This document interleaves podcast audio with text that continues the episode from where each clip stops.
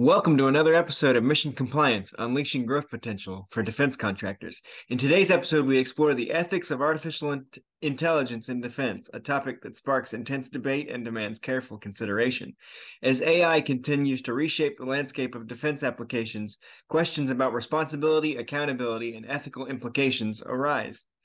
Join us as we dive deep into the complexities of AI in defense, seeking to understand how we can harness its potential while upholding the ethical principles and safeguarding human rights.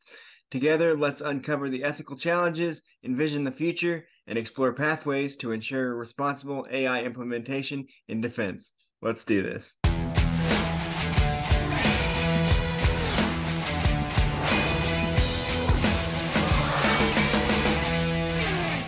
We're joined once again today by Mike Frieder, president of On Call Compliance Solutions and, and, a CMMC registered practitioner and CMMC certified professional assessor. Thanks for joining us, Mike. Hey, pleasure to be here, Roman. Thanks for having me. As usual. So, Mike, in previous episodes, we've touched on artificial intelligence here and there, but today we're talking more fully about the presence and effect of AI in the defense community. So, how can we ensure that the use of AI in defense aligns with eth- with ethical principles and human rights? Um, it's great, great question. Uh, and I think um, you know, number one is I I don't think that I have you know a very good answer for that. Uh, so uh, I'll I'll call this one an opinion piece rather than a factual answer. And you know, I'm always always Fair trying enough. to make sure people are aware of that when it happens. Um, you know, so I think there are some some moral and ethical issues around artificial intelligence when it comes to defense. I'm not going to sort of delve into the moral part part of it. Um, you know, things like, hey, you know, should we have artificial intelligence flying these planes versus humans, you know, to save lives and things like that. I think that's probably better left left for another forum. But what I will say is is that there is a lot of of AI use uh, that has been flagged in uh, the use of defense work that's pretty concerning. And, and here's where it comes from. Uh, as a defense contractor, you have an ethical and frankly legal obligation to not wind up submitting controlled unclassified information into these artificial intelligence systems. So the classic example is um, you want to extract an answer or figure out, you know, uh, something, and you go to um, let's say chat gpt right? That's the classic one.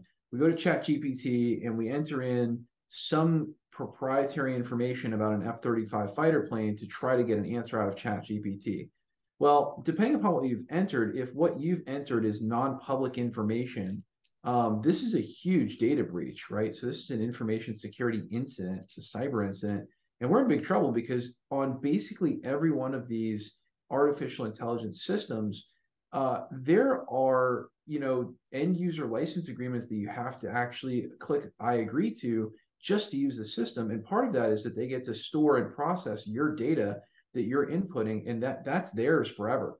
Um, and, and, I think a lot of people from a from an ethical perspective are just simply not aware that that's the sort of that's the deal, right? To use their systems, they get to keep your data. Um, and you know, there's obviously major privacy concerns, which is a huge deal. Um, and I think that primarily for defense contractors, the big the big question is: look, we've got these amazing tools out here, and they would love to use them, uh, but yet you know you can't use them because you can't submit some of the input because it's CUI. So I, I think that I would you know point to that as as the most obvious tripwire for defense contractors that I think they ought to know about and you know, look, it is a moral and ethical issue, right? It's to use these systems or to not use these systems. Um, you know, there's there's no government version of Chat GPT. So uh, what what do you do? So that's a real challenge. Uh, and then I think you know you also get into the moral and ethical challenges of what happens in defense when you begin to remove the people from defense and you start really integrating uh, sort of machine decision making, which is what ChatGPT and a lot of these other artificial intelligence platforms are. Um, and and I'll I'll just reflect back on sort of a lesson that that I learned uh, from a very rapidly scaling um, you know precision machine company. Uh, it was said to me, you know, yeah, you know, Mike, if we can spend a million dollars to replace a human with a robot, that can run 24 hours a day, seven days a week, and doesn't show up sick and doesn't show up drunk and doesn't have, you know, divorces and ethical issues, I will do it every single time. And I won't kid you. You know, I, I'm a CEO, right? Like I, I run a defense business, and uh, I don't disagree with that. I mean, we've made moves in our business. Um, you know, for instance, we've made moves, uh, and I'll just I'll use a fairly easy one to understand. You know, we have copywriters. We were getting ready to hire three copywriters for our staff uh, we eliminated that when ChatGPT really broke out because all we had to do is go to ChatGPT, give it subject matter, and it would basically write the articles, frankly, faster and better than any human can. Why would I hire those three people? So I think that's another larger scale issue that a lot of people are dealing with right now. You're talking about the you know the Hollywood writers and and the Hollywood Guild uh, union strikes right now because they're afraid that AI can essentially sit there and replicate people like Brad Pitt and you know, I mean, and they're right. I mean, it's a genuine, genuine fear. So, um, will there be new jobs created by AI? Sure. And, and is that a moral and ethical issue? Sure.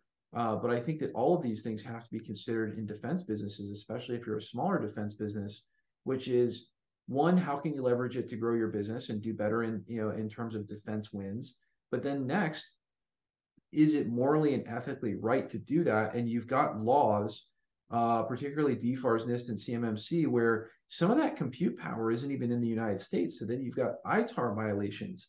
So you do have to really strongly consider the implications of using AI in the defense industry. Um, you know, it's, it's a phenomenal point. Okay. On a previous episode, you mentioned that AI isn't truly autonomous. It's it's it's re- referred to as artificial intelligence, but I uh, believe that it it is more closely tied to supplemental intelligence because there has to be some some human there to give it commands to to put in the information that it needs whatever. So it's not truly autonomous because of the need for human operation. But with that sometimes comes human error. So what are some potential risks and challenges associated with deploying ai in defense and how can we mitigate them again, it's just a phenomenal topic, and I'll just kind of recap on my comments from from earlier, which is the way that artificial intelligence works. First off, it's really not artificial intelligence.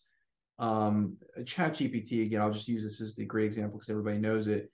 It's a language learning model. So, in other words, it, it ingests a very, very large data set where you show the computers an object per se, right? And the, and the machine gets an opportunity to sort of recognize and, and catalog that and then humans have to actually create the description that goes along with that.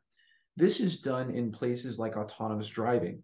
So you have people who are basically going out there with pictures of a road sign, and then you have a human that labels that road sign a stop sign and then teaches that to the machine. When I say teaches it, I mean they basically have a, a massive, massive database, uh, you know, that's that's doing all of that. So um, this is not real intelligence by any stretch of the imagination uh, you know, what this actually is, is it is immense cataloging and indexing of data. Um, and then that data is then, you know, essentially fed patterns of people's speech. Uh, and so, you know, those patterns of speech are essentially being broken down into mathematical patterns and things like that. Like there's no real, the machine thinks for itself but the machine is given decision making guidance based on if and then statements, you know, if then and and. Um, no different than a computer program, right? So it can't ever get more sort of um, intelligent than that. Even if it was to get emotional uh, sort of decision making, you still have to basically say, okay, emotion is a randomized equation on how you'll interpret it. Here's a great example, right? I have, I have little kids.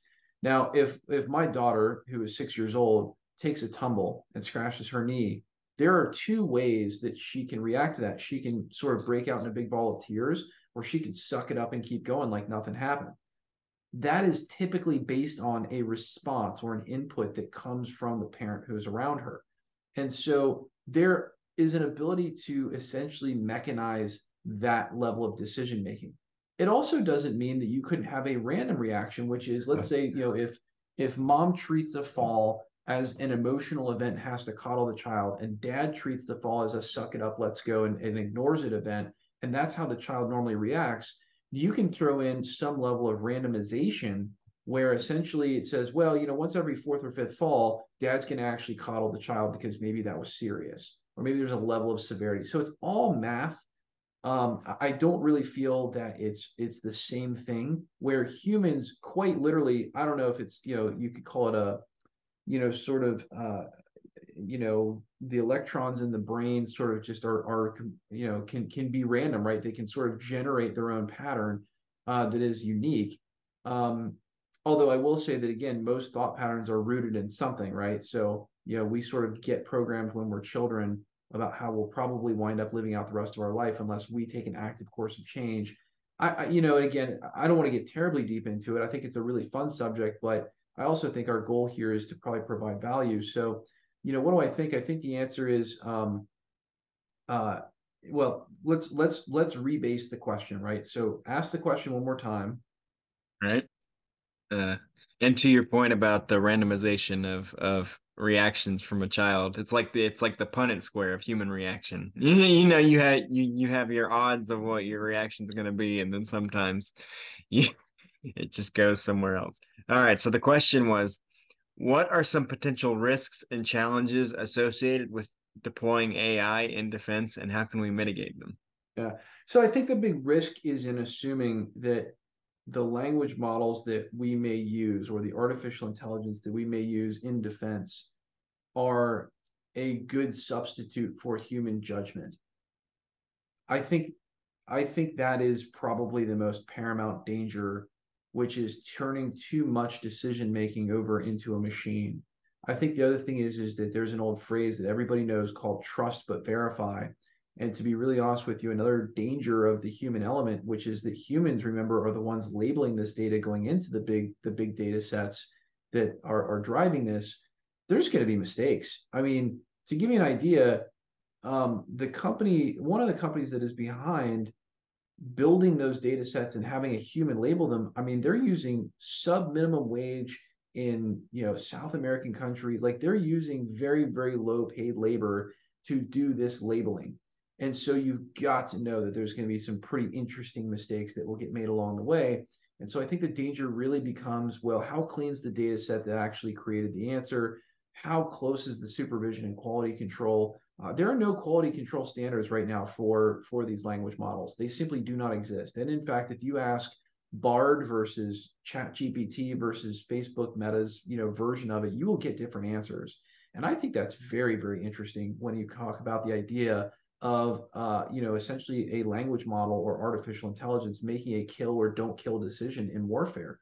You know, um, I, I, do recall seeing a, an article recently where they had a drone that was essentially powered by artificial intelligence that decided that because it couldn't accomplish the mission, it would come back and fire upon the, um, you know, the the the host airport that it came from because it couldn't accomplish the mission because it was being called back to base uh, before the mission was accomplished. So its answer to that was, well, I have an original mission and I haven't accomplished it yet. So I need to go kill the people who are essentially giving me a cease and desist order.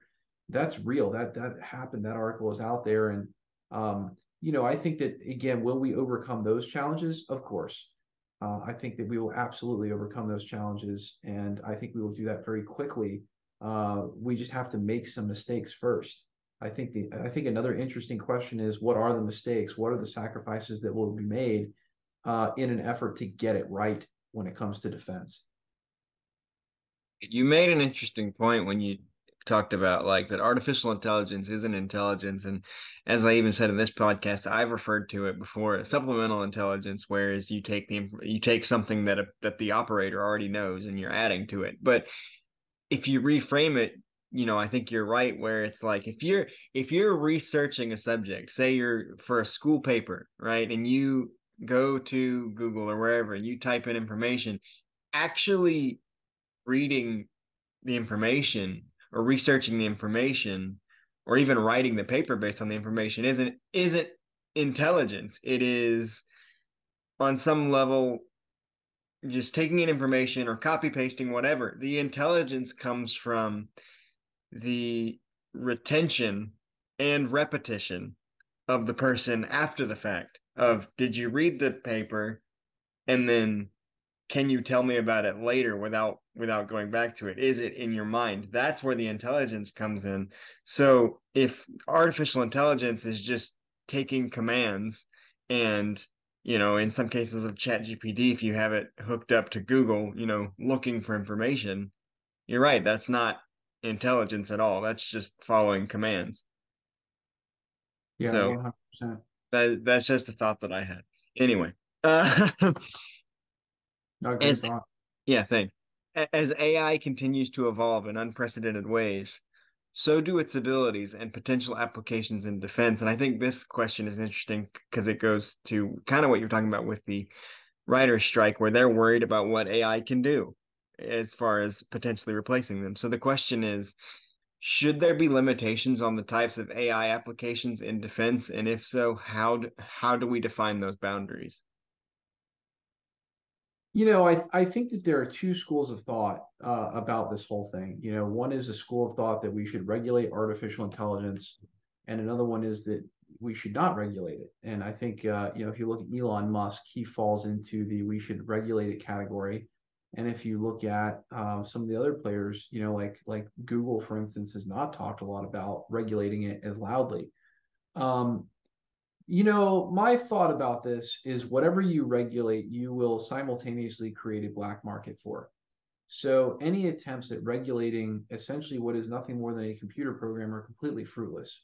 Uh, you know, if you look at the Napster saga, you know, from the early 90s about music sharing, the second that Napster was sort of more or less destroyed, you wound up with the Pirate Bay. You wound up with a million different variations, and frankly, they were all improved so I think the ultimate reality is that it's coming, it's kind of here, but it's but really I think there are some things that it can do. I think that as um, and I will just tell you with some inside knowledge from a defense perspective, we already see a lot of the major manufacturers in defense beginning to automate war machines and equipment um, with with that power. You know, certainly controlled by humans, but in my eyes, I think it is only a matter of time uh, before um, you know whether it's regulated or not or allowed or not or whatever uh, i don't think that you know the world will quite be the same after this again I, I, reflect back to our own experience there are probably three people that don't have to be employed by our company right now because we just simply don't need them because we can go to chat gpt for free or with a $20 paid membership and literally produce way more than what three human beings could produce uh, war is the perfect place for artificial intelligence to really, you know, become usable. And it's really scary. It's really, really frightening, you know. And, and I'll give you another great example of that, which is, you know, if you look at what's going on with Ukraine and Russia right now, um, Russia is chock full of nuclear weapons. And, you know, it's probably not a very popular thought, but I think it's only uh, really more or less sort of um, a matter of time before one of those nuclear weapons is used. If you're thinking without emotion, those nuclear weapons would have just simply already been used. They probably would have been used on day two of that attack when the when the initial approach didn't work.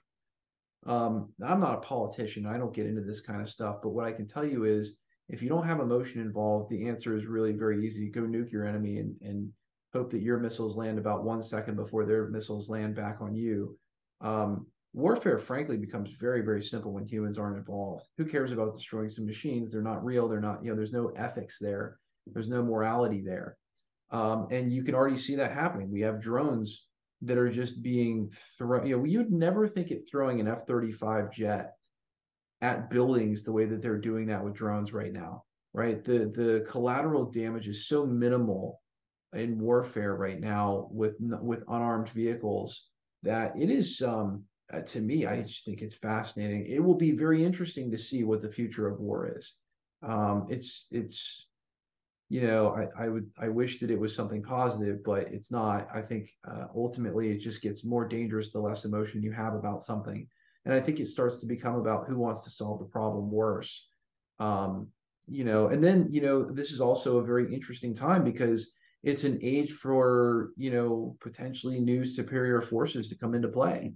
I mean, it very well could be the case that while the U.S. has been on top of the world for quite a while, some other country who just simply has a strategic advantage, like North Korea, for instance, could just simply wave around, you know, some sort of an artificial intelligence saber versus a nuclear saber. And, you know, that could be pretty intense, you know, particularly if they find ways to affect power and internet. I think probably two of the most common things that humans have come to really rely on. Um, and hey, look, with artificial intelligence hacking uh, becoming something that is on the rise, it's absolutely frightening. Um, it really, it really is. So, yeah, not to get into all of that. I think you know, basically, when we when we really boil down everything that's going on, you know, I think what we look at is uh, you know, less human casualties, but less human opportunity is probably going to be the end result of this. And you know, again, for those people who are in control, you know, uh, as is the current reality, those people who are out there building the companies and things like that, they will continue to you know prosper, uh, leveraging more and more efficient ways of doing things. Well, this this episode has certainly given me and hopefully our audience a lot to think about. But uh, now we move on from the really, really serious stuff to our favorite part of of this whole thing. And I have to admit that today's silly question is one of the sillier ones that that we've come up with. I don't know why I chose this one, but here we go. Would artificial intelligence resolve conflicts between countries over a game of rock paper scissors? Absolutely, right? If you put two uh two two AI robots together, why couldn't they randomize responses and try to figure out strategy? I think that might be uh in my opinion much much better for mankind if we could just get away with artificial intelligence doing our fighting for us in a peaceful contained way. And you know, uh, hey, look, I think that you know if if Zelensky and Vladimir Putin could just play some rock paper scissors and quit killing their own people, um, this thing could be settled and probably have the exact same end result. So I think rock paper scissors is a much much more preferable means to an end than any warfare. I think uh, I don't know if you've ever played Risk, but it literally you know comes down to you have you know a certain amount of troops on one side and a certain amount of troops on another and it's literally decided by rolling the dice and whichever side has the higher number wins. And if you've ever played it they have a mobile game version and you can do like a quick roll and then you press the thing and it's like oh this per this side wins because the dice landed that way and it just happens in seconds. It's like that kind of feel about the same about the same way. It's like oh well i played rock paper scissors and i lost so you can have this territory or you can you can do whatever you want now. It's, it's quite no, silly. and, and, that's a great point which is that you know i think that there will be things that happen faster. I'm i'm very surprised that this war in ukraine has gone for you know almost two years now. And the reason for that is because i think that either side given the right set of weapons could just simply end it. And, and I think that also talks to the level of pressure that non-war related items has. Um, you know, again, Russia has a very clear objective and they're not accomplishing it. And it's surprising to me to some extent that they have not brought in their tactical nuclear capabilities to handle their other mistakes. But again, they understand that the world just simply won't tolerate it or they can't seem to get the assurances from their partners that they'll support it. And um, you know, I have to tell you that artificial intelligence or not, that's got to be a really major improvement. Uh, just generally speaking, I think it's a, a, really major improvement over you know the way that things are today. So um, you know, on the bright side, I guess uh, I would like to you know, uh, you know, again, look, our our business is supported by the war machine, right? So uh, there's there's an element of that too. And if you're listening to this podcast, your business probably has some element of it that's that that speaks true to as well. Um, you know, which is a tough thing to basically say, hey, look, you don't want war anymore because it's such a great economic driver. But uh, I I think that there I would rather I would you know I think some of the big massive stuff like the nuclear um, it, it's so risky and so devastating that um, you know you hope those things you know you hope those things you hope maybe artificial intelligence can maybe have a shot at preventing some of those things from ever happening again. So um, that's the story. I uh, you know I, I, think ultimately it will be very interesting to see where all of this goes. I think for defense contractors the biggest concern is an understanding that cui still has to be protected and that you know you're definitely violating itar you're you're violating uh, you know cui if you're sending it out to these artificial intelligence type services. And you really need to be careful about that. That's that's one of the big takeaways here for defense contractors. I mean, all it takes is to go to the movie theaters right now and watch Oppenheimer to see all the chaos and the I guess pun intended fallout of the last time a major power dropped a nuke. um, you know, uh, so if if AI can kind of mitigate that, who who knows? We'll see. We'll see. We'll see what happens. And uh, and that wraps up another great episode of Mission Compliance. We hope our discussion today has provided you with valuable insights, practical strategies, and inspiration to navigate the ever evolving world of defense. We'd like to thank Mike for joining us again today and giving us another great uh, set of information and answers to our topic. Thanks for joining us, Mike. Oh, it's always a pleasure, Roman. But the conversation does not end here. We encourage you to continue exploring these topics and connect with us on our social media channels. Share your thoughts, ask questions, and engage with fellow listeners by using the hashtag Mission Compliance Podcast. You can also visit our website at missioncompliancepodcast.com for show notes, transcript, and bonus content. If you haven't already, don't forget to what, Mike? Like, subscribe, and we'll see you soon. Boom. Subscribe to our YouTube channel or wherever you get your on your favorite podcast platform to let you know when new episodes like this one are released. And we truly appreciate if you could, like Mike said, take a moment to rate and review the show. Your feedback helps us continue to bring you thought provoking episodes and high quality content. Join us again on the next episode of Mission Compliance as we delve further into the world of defense, security, and industry innovation. Until then, take care, stay informed, and make compliance your mission. See you next time. Thanks, everybody.